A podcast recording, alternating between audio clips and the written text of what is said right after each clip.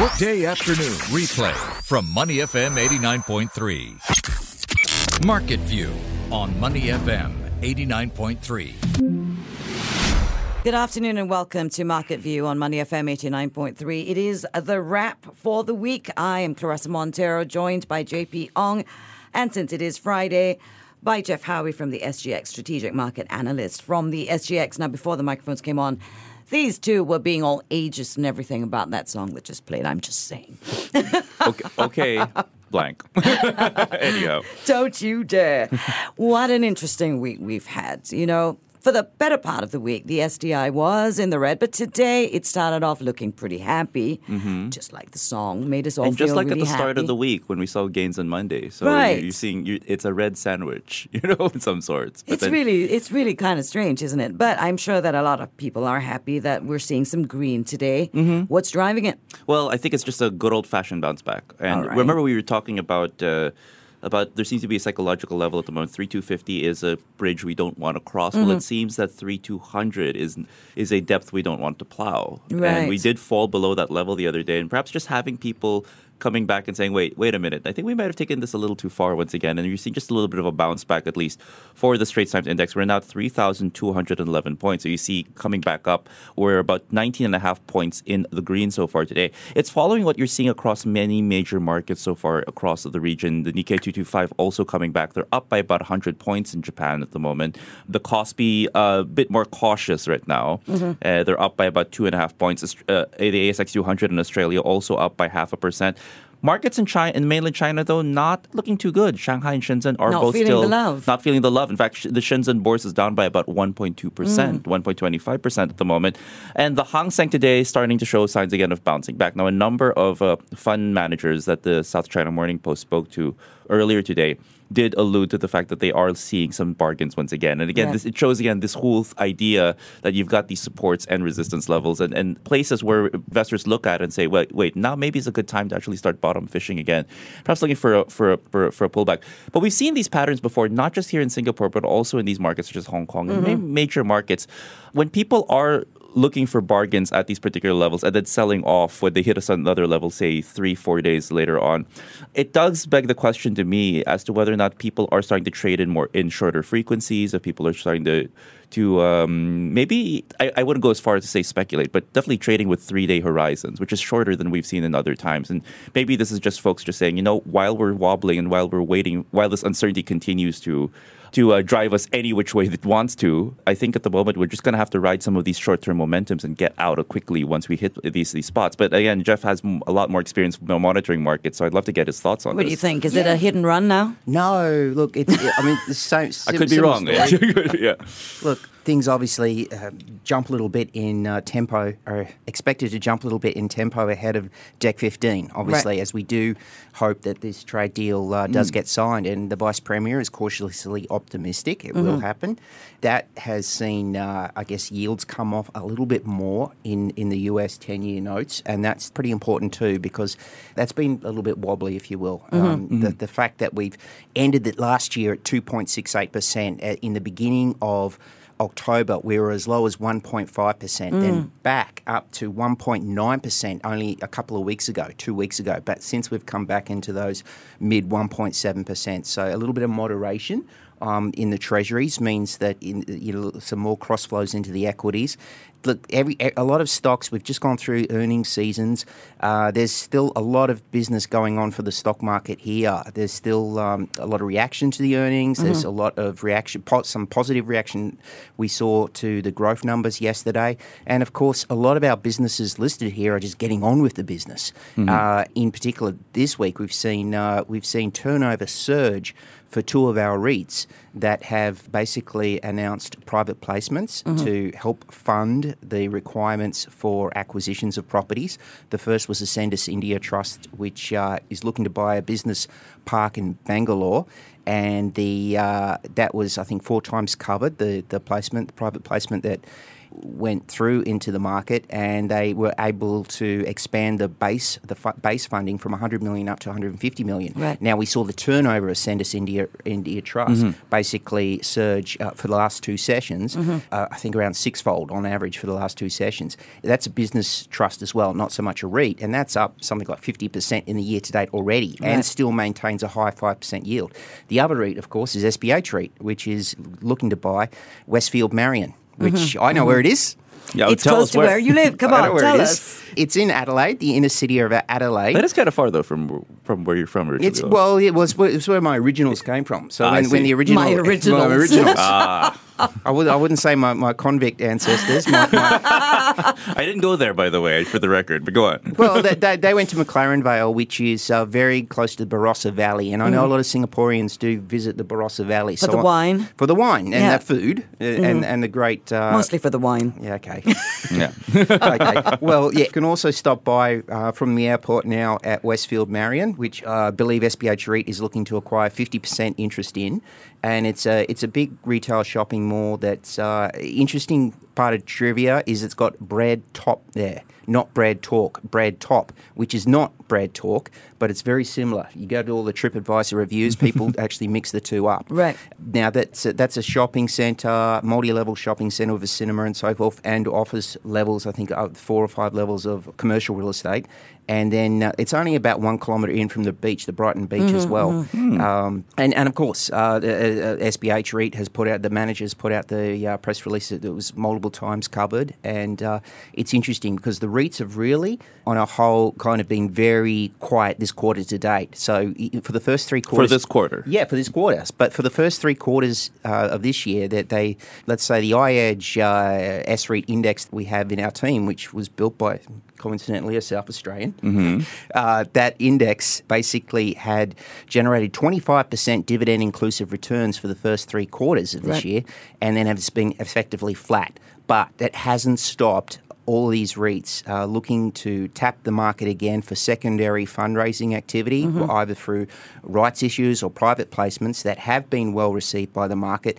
and it has enabled the REITs to continue to expand their portfolios. Okay, so how did these two do today? Ascendas Okay, so here's uh, what here's the thing, and I, I think we, we talked ab- we touched on this briefly the other day too. Ascendas India Trust, let's see, Ascendas India Trust flat so far today. Yeah. They did lose ground, and SPH REIT also in the red actually by two point seven percent. Now, don't be alarmed, and uh, keep in mind that the, Mm-hmm. When they did the private, yes, we did. When they did the private placements, the issue price or the offer price was offered at a discount to what the volume traded Sure. prices were earlier this week. So it's natural that when you see more shares coming in, there's more supply, and you're seeing that the, the price was set at a slight discount. Also, Mm-hmm. you'll see the stock prices start to react just a little bit. So we did talk about this the other day, Claressa. Yep. There could be some or some short term, uh, uh, just uh, not even a step back, just just inching back of some of these these stock prices.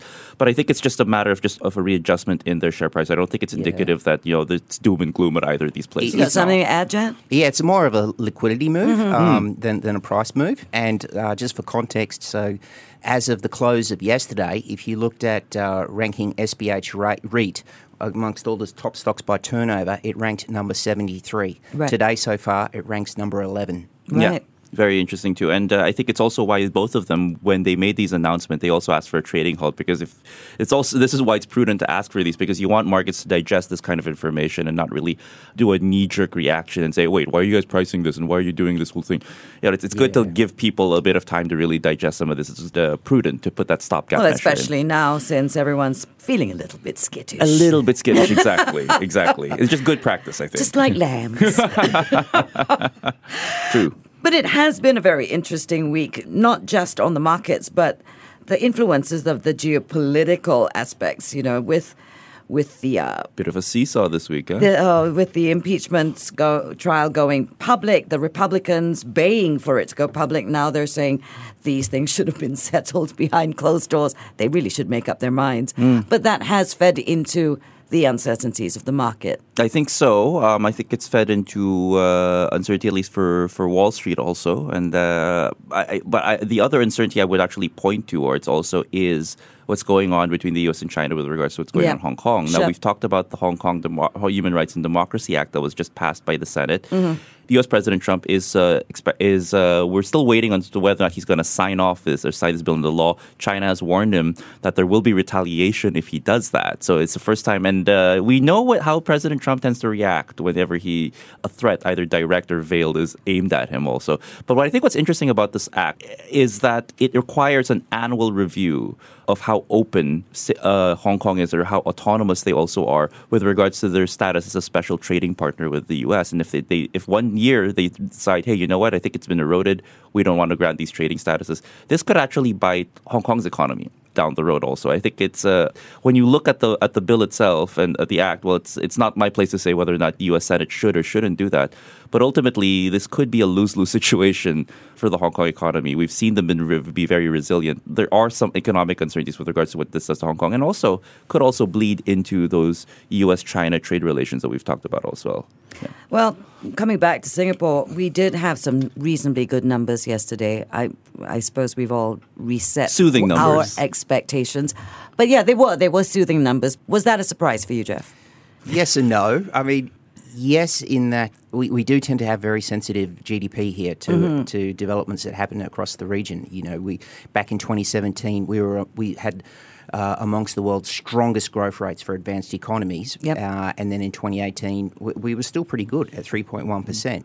But the surprise wasn't in that manufacturing and electronics was expected to weigh, and I guess the good news on the financial services, the retail trade, the F and B and the accommodation and so forth uh, was expected, and we've seen that play out somewhat in the third quarter with Right. our stock market. I mean, we knew financial services were okay because the three banks together, DBS, OCBC, UOB, for the first three quarters of this year, remember they generated net profit growth of 8% on average, and they also grew on average their wealth management income by 13% year on year. And then uh, for our top stocks that I guess top by capitalization and and top by turnover, the stock, stocks that really cover that uh, hardware, semiconductor, consumer electronic manufacturing group, the um, the stocks of AEM Holdings, UMS Holdings, Frencken Group, Hi-P International, as well as Valuetronics, those stocks, as we know, is, is as uh, Naveen uh, wrote in the Business Times I'm reading today. it right now actually. Yeah, yeah you, you'll see that he, Yeah. on that page one, he's, he's talked about returns averaging around 85% in the year to date. And now in the third quarter, the five stocks actually averaged a decline of around 2%. But since the end of the third quarter, those five stocks have averaged uh, returns of around 40%, which accounts for almost half their year to date gains. So there has been some sign of a turnaround, if you will. And we did see that play out somewhat in the earnings reports that did come out. I mean, Right. you, you had uh, the UMS executive chair and CEO Andy Luong. He says that that uh, you're seeing a, a turn in the semiconductor i- industry with inventories easing, as well as uh, those uh, new technological disruptors, basically increasing the application of the new products of uh, semiconductor and, the, and the capabilities of the semiconductors. So at that point, are we coming into a happy Christmas then? Um, that, def- define happy Christmas, right? Well, rather than a bleak Christmas, are we looking at a happy Christmas for the next few weeks? Uh, yeah, I think uh, we are going to see a. Uh, I think there's still a bit of a sense that we're holding. We're, we're Everyone's holding their breath and hoping at that the moment. December But, uh, 15th happens. Yes. Um, let's remember though that since the start of the year, and we've talked about this a handful of times, we I believe the STI is still up about eight percent. Yeah, exactly, 8%. Yeah, 8.1, exactly. 8.1%. Um, you compare that to how some of these other markets in the region, the ASEAN, these growing developed markets, the Philippines is only up by about 5.8%. Malaysia, I believe, is flat to the downside. Same with the JCI.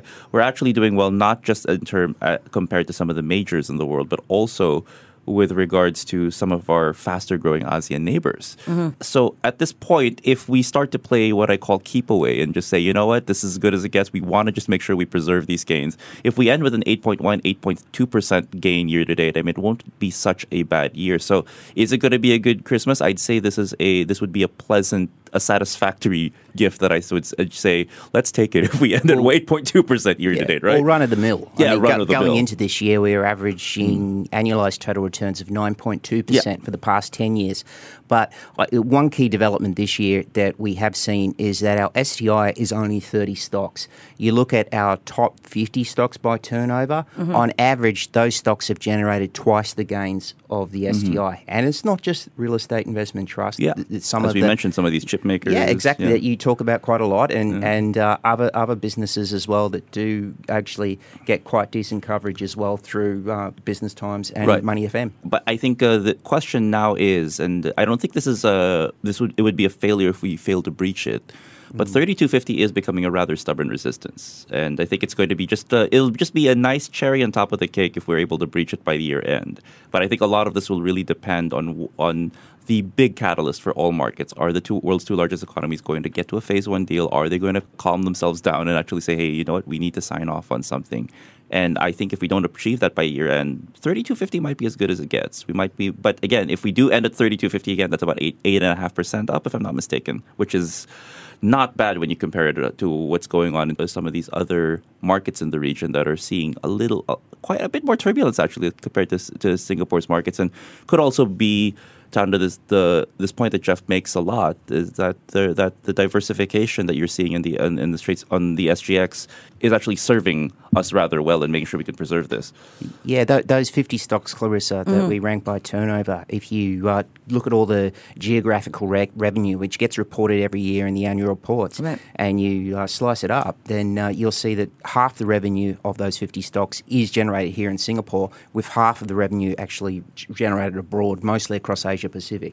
So lots, lots of regional uh, trends, I, I guess, will remain relevant going into the end of the year. regional trends and again people going overseas brings us back to those REITs we talked about Ascendas India Trust. We also Sure. talked about SPH REIT going going overseas. So it's a healthy distribution I guess. Uh, you're not seeing a lot of con- concentration in just the, just Singapore. There's still others there's also folks going out overseas. There are folks uh, looking at other sectors also here in Singapore. So there's a strong effort to try and I, I, I believe that if uh, whether or not you think it's uh, very diversified there's a strong effort towards doing that. I think effort needs to be rewarded at least. Yeah. yeah.